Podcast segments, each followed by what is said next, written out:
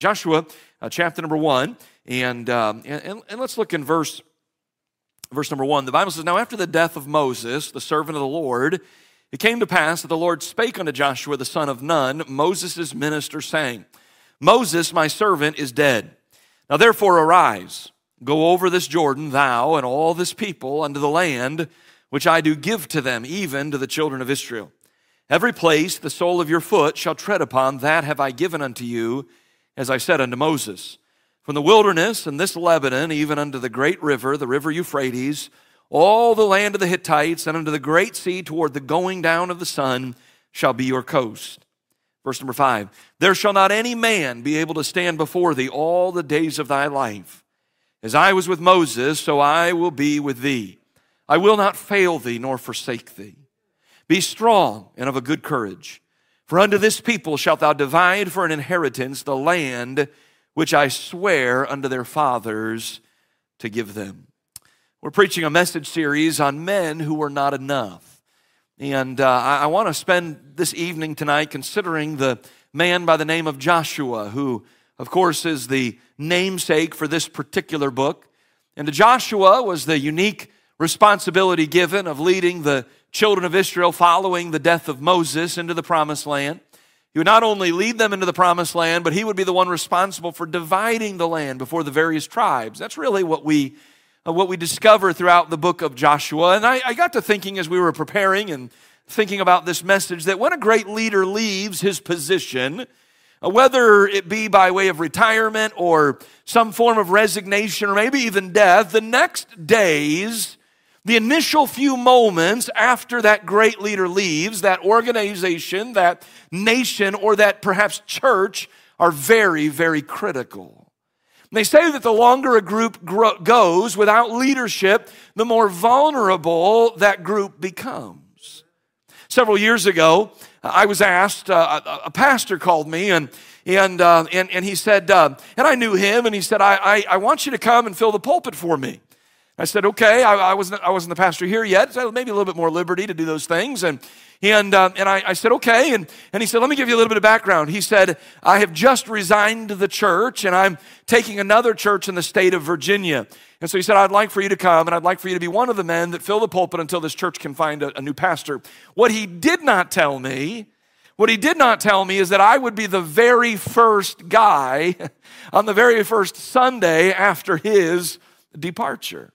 And I just have to tell you, I, I went walking in. I was uh, much younger than I am now. I went walking in that day, not really realizing, I knew they were without a pastor, but I didn't realize that the pastor had just left. And I just got to tell you, that Sunday morning, I walked into that building and you could cut the tension with a knife.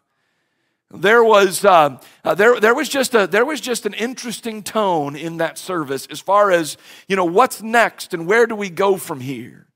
Um, I, I, remember the uh, I remember the uh, the pulpit committee chairman. He stood and and uh, and and he could read the room. Here's what a lot of them were thinking. A lot of them were thinking that I was there to candidate. They were thinking that I might be the guy that they, you know, would, would be presented to them as their next pastor. And so he very quickly put their minds at ease. This guy is not the guy, you know, that, that we're considering. But I just remember thinking to myself as I drove away from that church and I had about a two and a half hour drive home, I thought to myself, that church needs to find a pastor for pretty quick.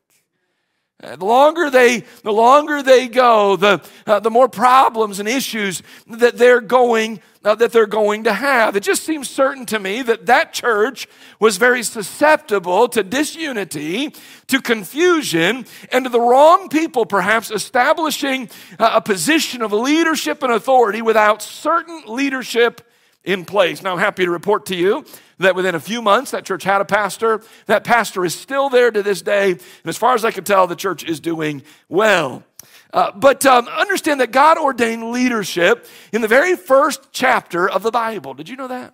Going all the way back to Genesis chapter number one, God gave man the responsibility of having dominion or leadership or authority over the whole earth and all of its created creatures. The Bible says in Genesis 1:26 and God said, "Let us make man in our own image, after our likeness, And we'd say, well, for what purpose? Well, one of the purposes is this that let them have dominion, control, authority, power, leadership over the fish of the sea and over the fowl of the air and over the cattle and over all the earth and over every creeping thing that creepeth upon the earth.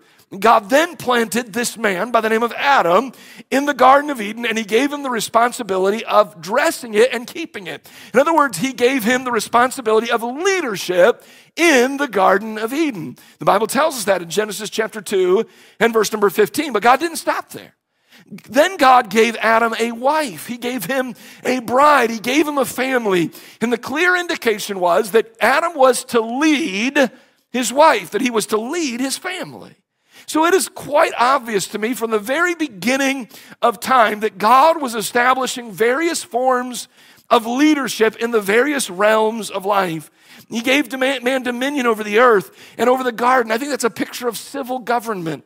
Uh, that, that you're in charge of all of this and you make sure that everything operates as it should. He gave, he gave Adam a, a, position of leadership over Eve as a picture again of the home and, and how God orders and structures the home. And of course, we know later God would ordain a form of leadership in his houses of worship. We find in the Old Testament the Levites and the priests and the high priest and the tabernacle and temple. And then we find in the New Testament, we find pastors and elders and bishops over the New Testament church. But listen, one thing is certain among the many leaders this world has seen, each of them have one thing in common, and that is this none of them are enough.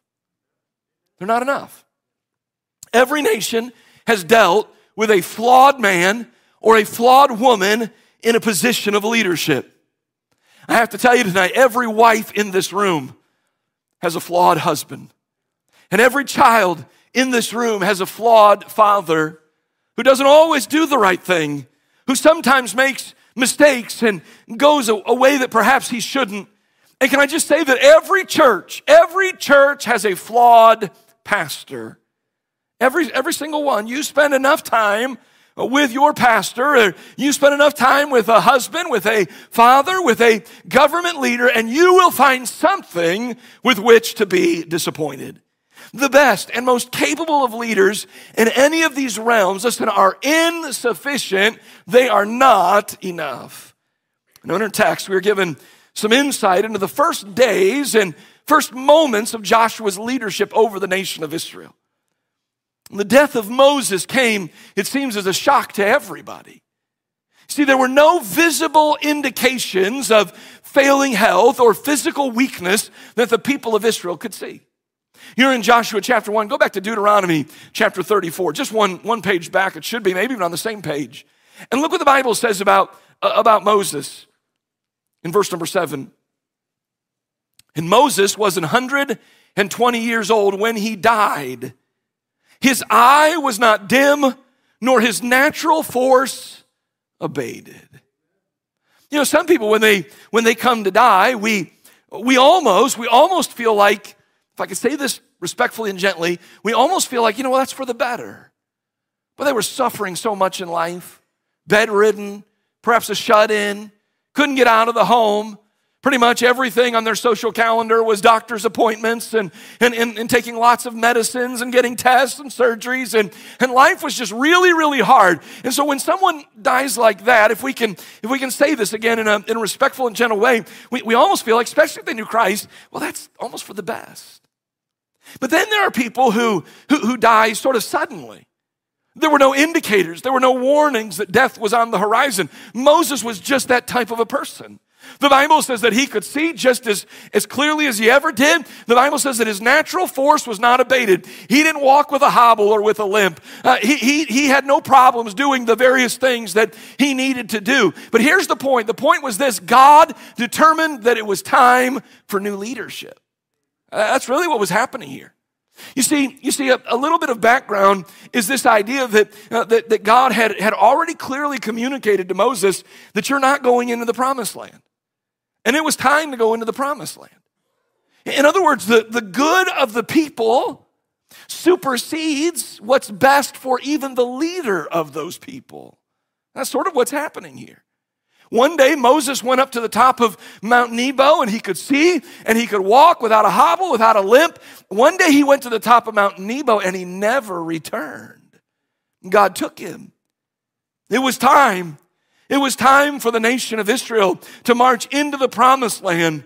But as we continue reading this, this passage of Deuteronomy 34, the Bible says that there is much mourning for Moses. Verse number eight, the children of Israel wept for him, for Moses in the plains of Moab 30 days. So the days of weeping and mourning for Moses were ended. One of the greatest acts of Moses' leadership was the mentoring of a younger man named Joshua.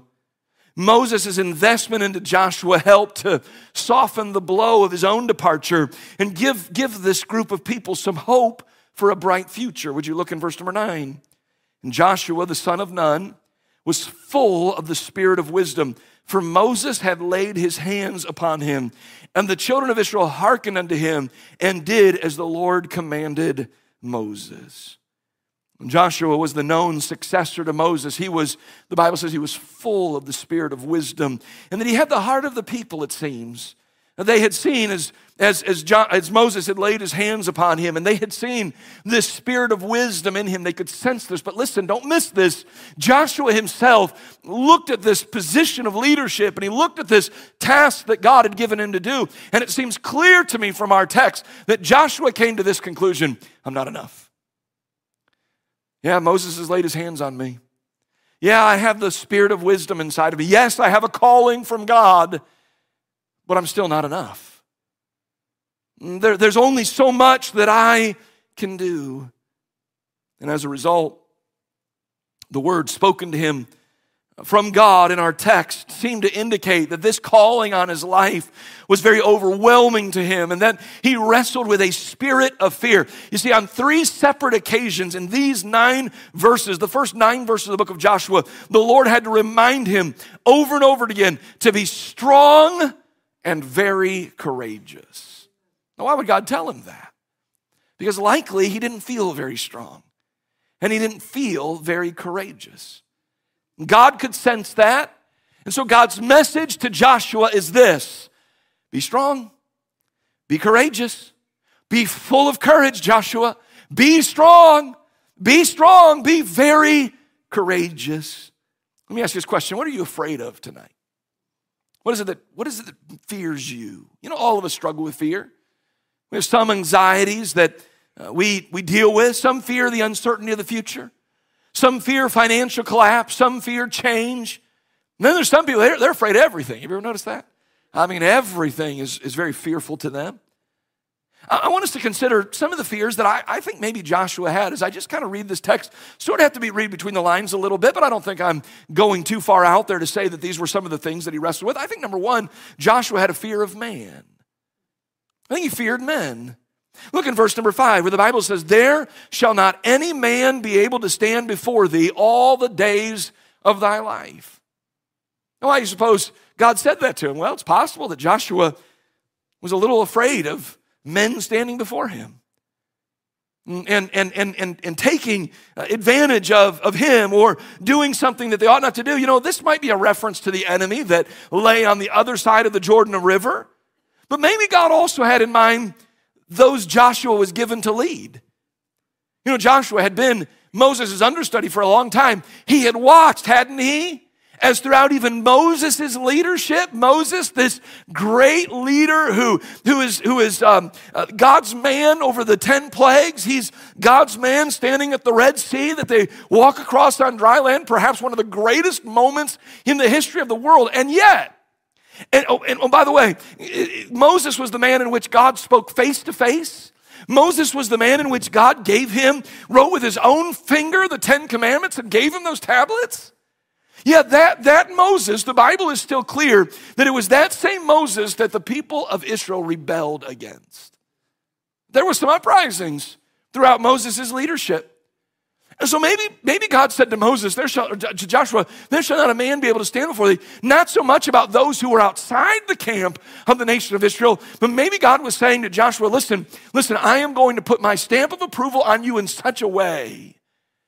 I know what you're worried about. I know you're concerned because there were some that even withstood Moses. I get it. I promise you, you're my man for the job. No one is going to be, be able to stand before you. You know, the Bible says in Proverbs 29 25, the fear of man bringeth a snare. But whoso putteth his trust in the Lord shall be safe. I don't suppose there's hardly anybody in this room that doesn't fear men. It's natural.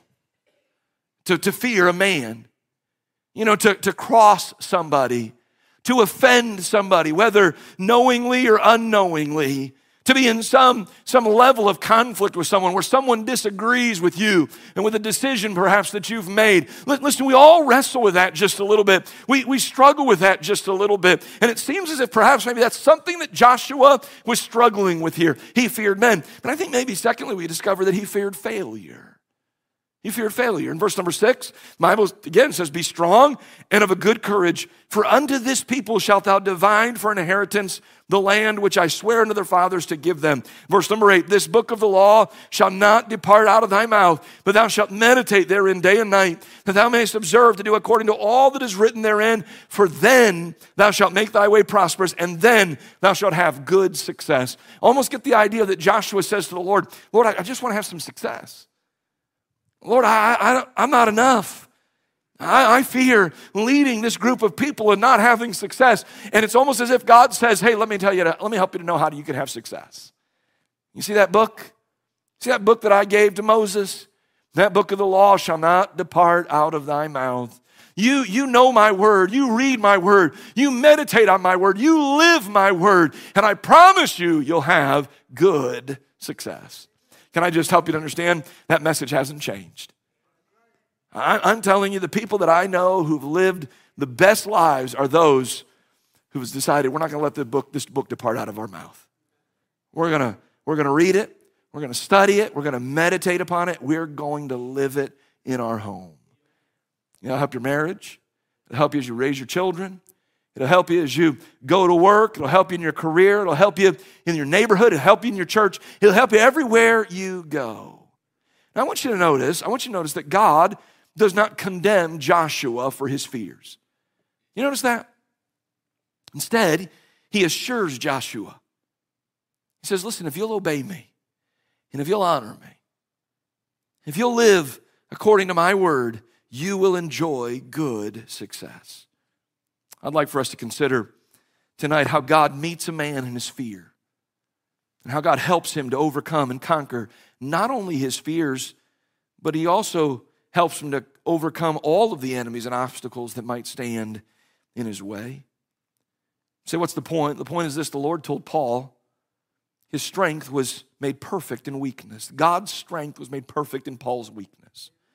Joshua's weakness might have been his fears the fear of following a great leader like Moses, the fear of standing up to the men that he would lead, the fear of, of, of, of perhaps failure and, and, and, and maybe not doing everything that, uh, that, that God had given him to do. But, but listen, in this text, God lovingly and faithfully ministers grace and strength to Joshua so he could move beyond his fears and do what God called him to do. So, from our text tonight, we'll discover how God helps a man who is likely full of some fear and anxiety, to move forward and to slay his fears as well as the enemy that God has called him to subdue. Notice number one, how does God minister to a man who is full of fear, who is not enough? Number one, God gives clear direction. God gives clear direction. We see that in verses one and two. You know, many times those who fear failure, they sort of need step by step instructions to help them. Joshua knew that God had called him to lead, and he knew what God wanted him to do. That is to lead the people into the promised land and divide the land among the tribes. But when to do this, where to do this, and how to do this might have been some key factors that probably kept him awake at night, tossing and turning in his bed. God, I know you've called me. I know you've called me to lead this people. But when? When do we, when do we make our first move? And where do we, where do, we do it? And how do we do it? Lord, I, I, I, I don't know. I, I, I, I don't feel like I'm enough, but if you've called me to this, I'll follow you. But Lord, you're going to have to lead me step by step. Hey, guess what? God is more than capable of doing that. We see that in our text. Notice, notice with me as we as we walk through this, notice that God, first of all, led him to know when. God led him to know when. Did, would you look in verse number one, verse number two? Moses, my servant, is dead. Now. Now. The when is now. Joshua is, is perhaps sitting here saying, Okay, Lord, we've mourned for Moses for 30 days. And we know, Lord, that you've, you've called us to go and you've led, called me to lead this people. So you just tell us when to go and we'll go. And God comes to him and God says, Now. Now. Now, therefore, arise and go over this Jordan. Moses was forbidden from entering the promised land, along with a whole generation of faithless people. Moses, I, in my mind, I think he probably was maybe the final man standing among them. God, in his grace and his mercy, allowed Moses to see the land, but he would not allow him to enter the land. With Moses now dead and Joshua installed as the clear leader, the time to enter the promised land according to God was now. You know, we don't want to do things too soon, nor do we want to be late in doing what God has put in our heart to do. Sometimes the greatest struggle of all is not, Lord, what do you want? What do you want me to do? But the greatest struggle is, Lord, when do you want me to do it? When?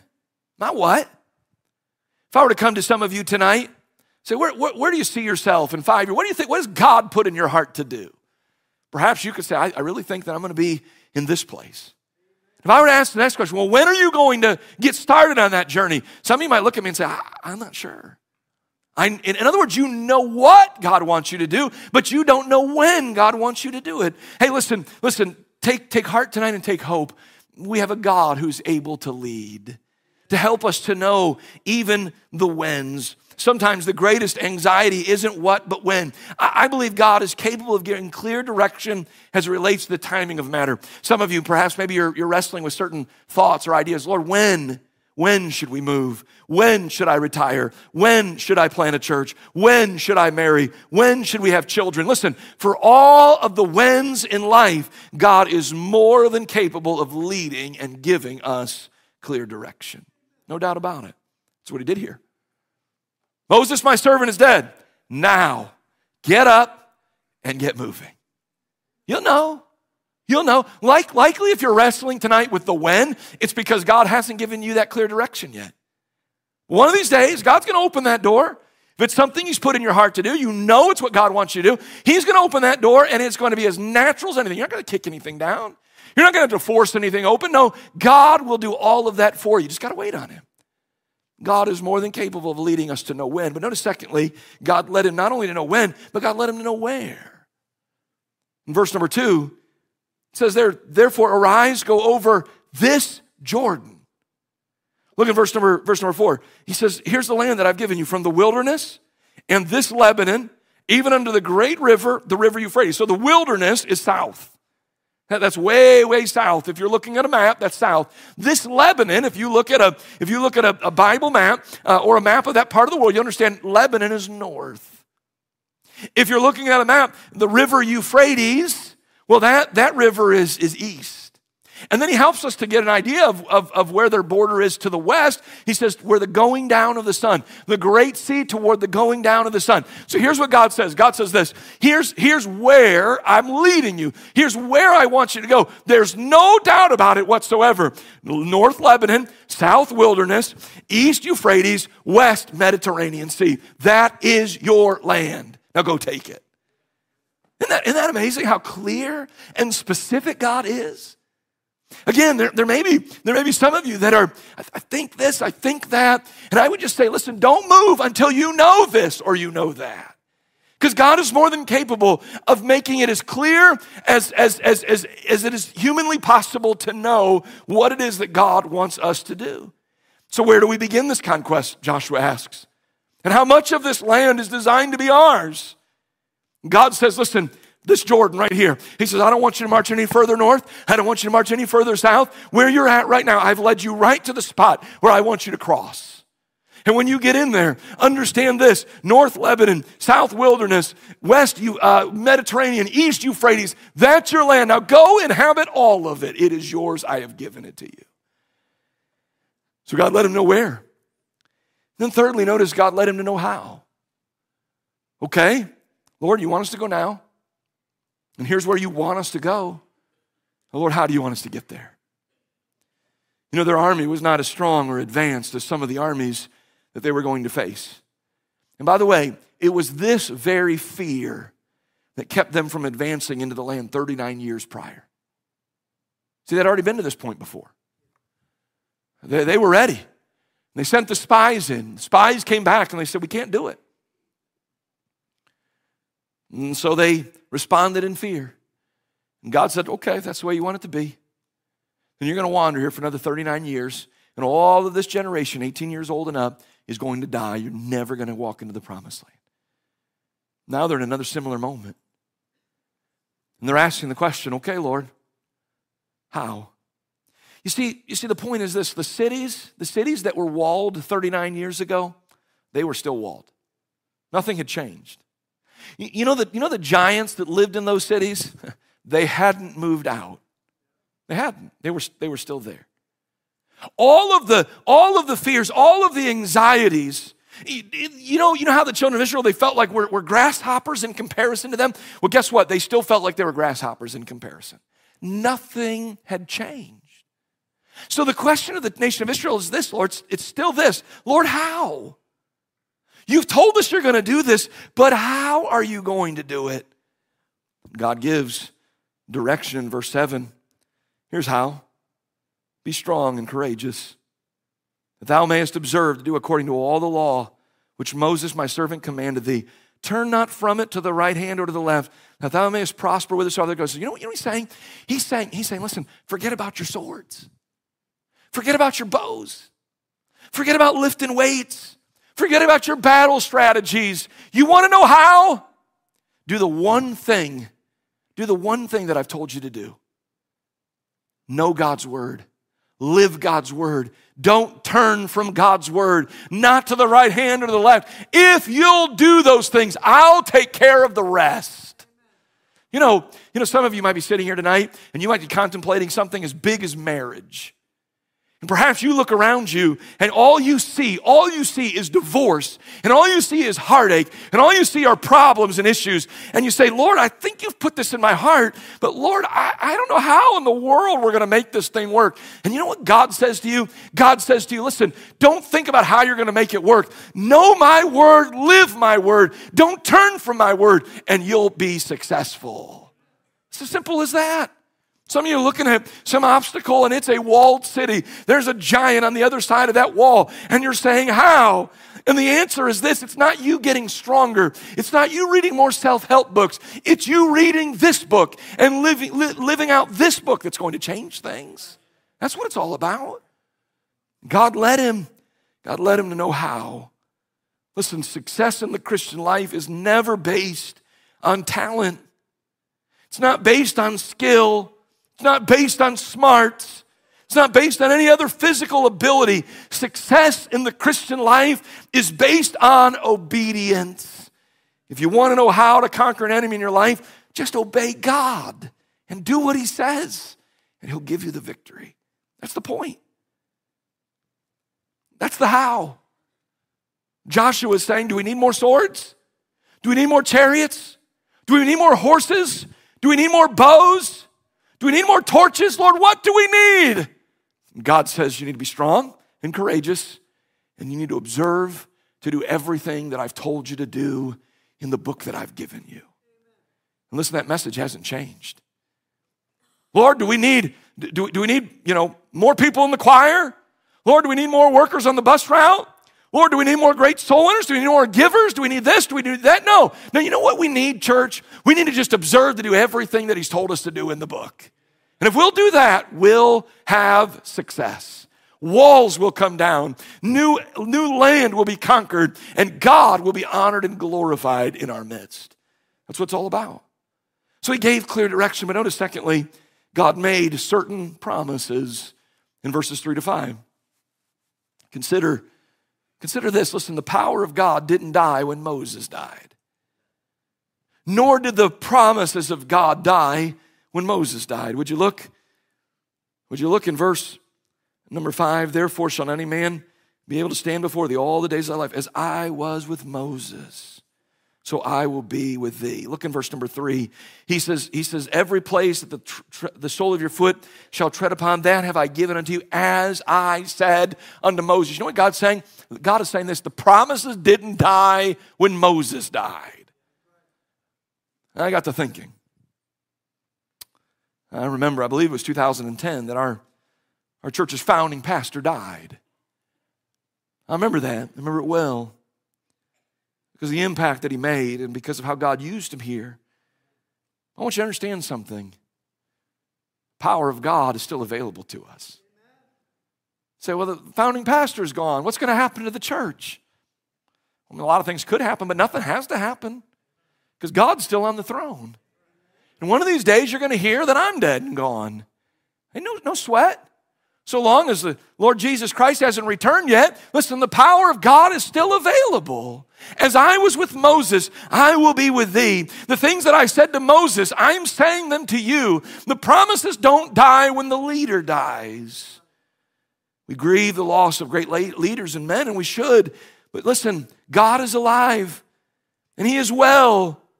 And his word and promises we can still claim today. In other words, here's the point. It doesn't matter who dies so long as he's still alive, and he is. And he will always be alive. His power and his presence and his promises are still available to us.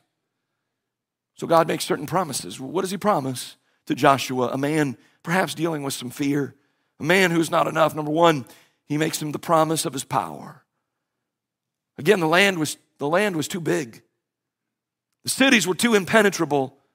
The people were too mighty. 39 years prior, they made these excuses as to why they couldn't possess the land. And by the way, so long as they would continue to look at how big the enemy was, they would never possess it. Never.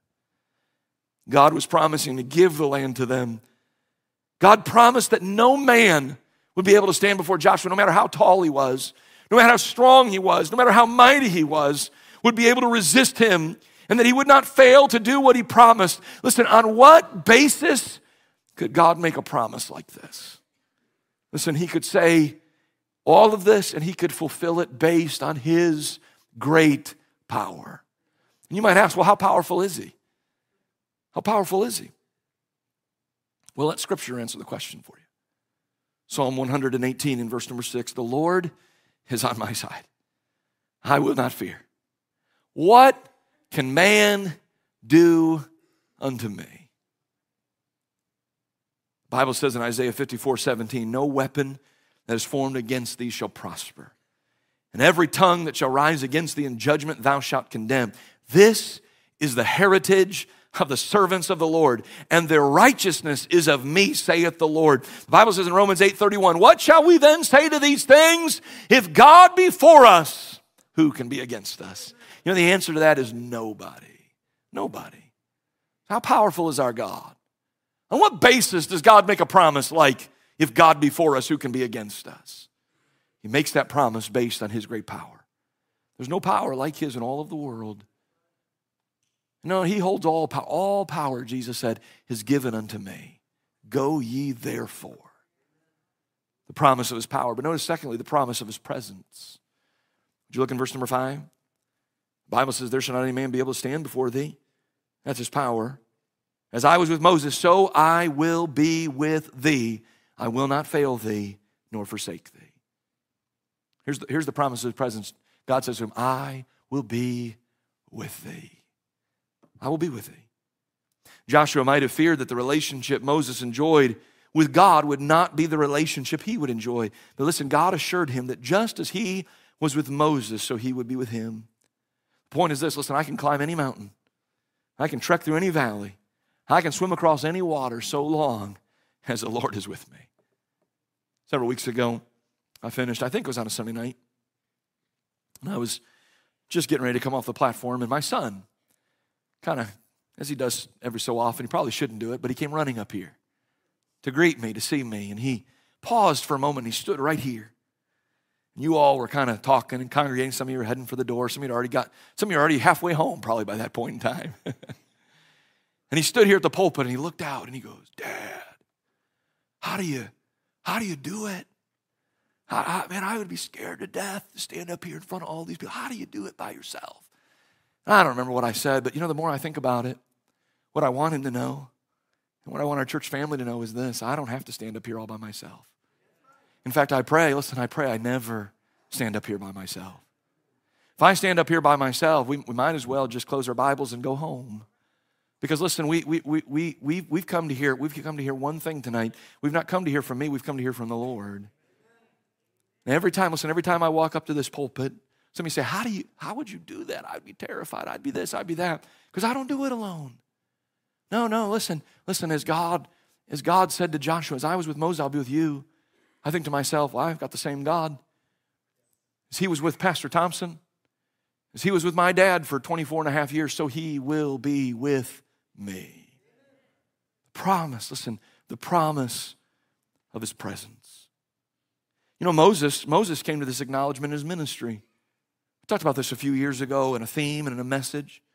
God was fed up with his people because they had created a golden calf and they had worshiped it. God said to Moses, God said, Listen, I'm still going to fulfill my promises, but these people have shown themselves to not be very faithful. And therefore, therefore, listen, I'm not going to lead you into the promised land. My angel's going to go before you. You know what Moses said? Moses said, No can do. Moses said, God, listen, listen, we, we, we, we don't want to go in there with just an angel. We, here's what he's saying. He's saying this. He's saying we'd rather have no land and have God than have land and no God. And you got to come, you and I got to come to the place in our lives we say, listen, listen, I, would rather, I'd rather have nothing but have God than have everything and have no God.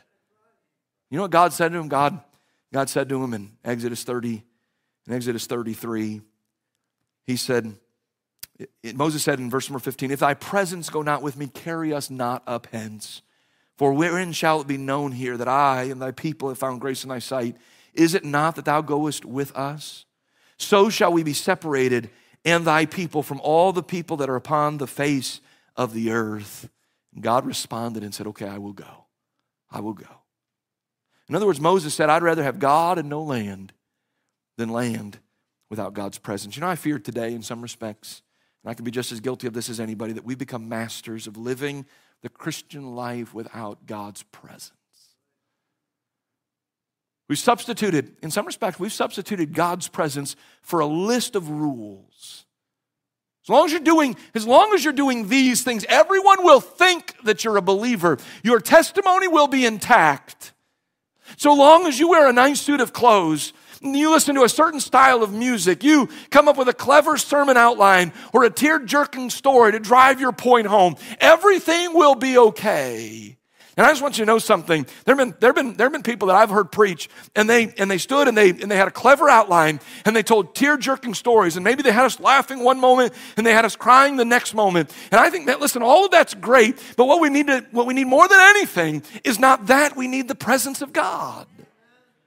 You know, we can have a church full of people wearing three piece suits and everyone dressed just the right way and everybody doing everything just the way we think it ought to be done. And we can have that without the presence of God. The presence of God can never be substituted. Many, many believers and even churches have operated absent of God's presence for a long time and they may not even know it tell you, even a church like ours can fall victim to this. So don't, don't, be a, don't be afraid of some weakness or perceived threat. Be very afraid of this, of living the Christian life without the power and presence of God. That's what you need to be afraid of. God says to Joshua, Get your eyes off of the big cities and the walls and the giants, and get your eyes on me. And understand that so long as you have my power and you have my presence, you will be successful. There, here's the final point. Number three, God required courageous faith. God required courageous faith. Three times in these verses, God tells Joshua to be strong and courageous. You know, if God was simply going to do everything for them, it would not be necessary for them to be strong and courageous. Do you ever stop to think about that? In other words, God could have said, No, listen, Joshua, you and your people just sit, just sit here on the other side of the Jordan, and I'm gonna go, I'm gonna go before you, and I'm gonna drive everybody out, And then I'll come back and I'll tell you when everybody's gone, and then you can go rushing in and you can have everything. Could, could God have done that? Of course He could. He can do anything. But is that what God did? It's not what He did at all. It's not what He did at all. You know, there have been people that have mistaken the Canaan land for heaven. There's a song that's sung. It's a, I'm sure the people that sing it mean well, but it says, Canaan land is just in sight, where there will be no sorrow, and there'll be no tears, and there'll be no this, and there'll be no that. Some of you know the song. I got to tell you, the, the, the writer of that song is not right. He's off. Because there, there would be some difficulty in Canaan. There would be some stretching of faith in Canaan. There'll be none of that in heaven. All of that will be behind us in heaven. Canaan land, listen, is not a picture of heaven. Canaan land is a picture of this life right now lived with God. That's what Canaan land is a picture of. And by the way, that life requires courage and it requires faith. Joshua and his men were going to have to cross the Jordan. They were going to have to walk up to those walled cities. There would even be times in which they were going to have to carry swords and bows and they were going to have to fight valiantly. And here's what God is saying As you do these things, my power will be upon you so that you won't be able to lose.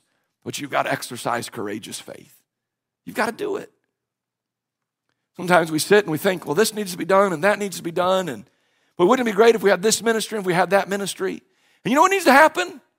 Somebody needs to stand up and just say, I'm going to do it. And why don't we do it? Because we fear failure. What if it doesn't work? What if people don't get behind it? Well, listen, if God's put it in your heart to do, exercise some courageous faith and get to it. That's what he's saying. God's power would be upon them. They were, but they were going to have to march onto the battlefield. They were going to have to prove God by faith, which is why God told Joshua to be strong and to be courageous. Listen, our fears and our anxieties, the things that we're afraid of, are nothing before an almighty God. However, it is very likely God will lead us to have to face some of those things with boldness and with courage, just as Joshua and his people did. Our boldness and our courage can never be in our abilities, the confidence that we have in ourselves. No, no, our, our, our confidence, our courage, is not going to be in our swords and our physical strength. No, it's to be rooted in faith and in obedience to a God that we cannot see with our physical eyes, but we can see through the eyes of faith.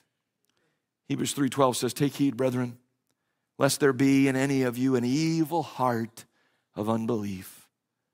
In other words, God says, God says, unless you're willing to demonstrate courageous faith, you've got an evil heart of unbelief. Don't let that, don't let that dwell in you, church family. Don't let that dwell in you, Joshua. 39 years ago, the people had an evil heart of unbelief and I would not let them go into the promised land. Don't you, don't you be that same generation. Hebrews 11, 6, but without faith it is impossible to please him. For he that cometh to God must believe that he is, and that he's a rewarder of them that diligently seek him. Perhaps some of you tonight look at your life and you say, I'm not enough because I'm full of fear. How does God, listen, how does God meet us in that moment? He comes to us, doesn't he? He makes certain promises. He gives clear direction. But he listen, listen, he requires courageous faith. Stand up, you have to face those things. You have to pray through it. You have to trust God through it. You have to spend some time on your knees to get through it. If you'll do those things, you'll trust God. He'll give clear direction. He makes certain promises in His Word. If you and I will exercise courageous faith, us that are not enough, and that's all of us. His grace and His strength will be more than enough in our lives. Our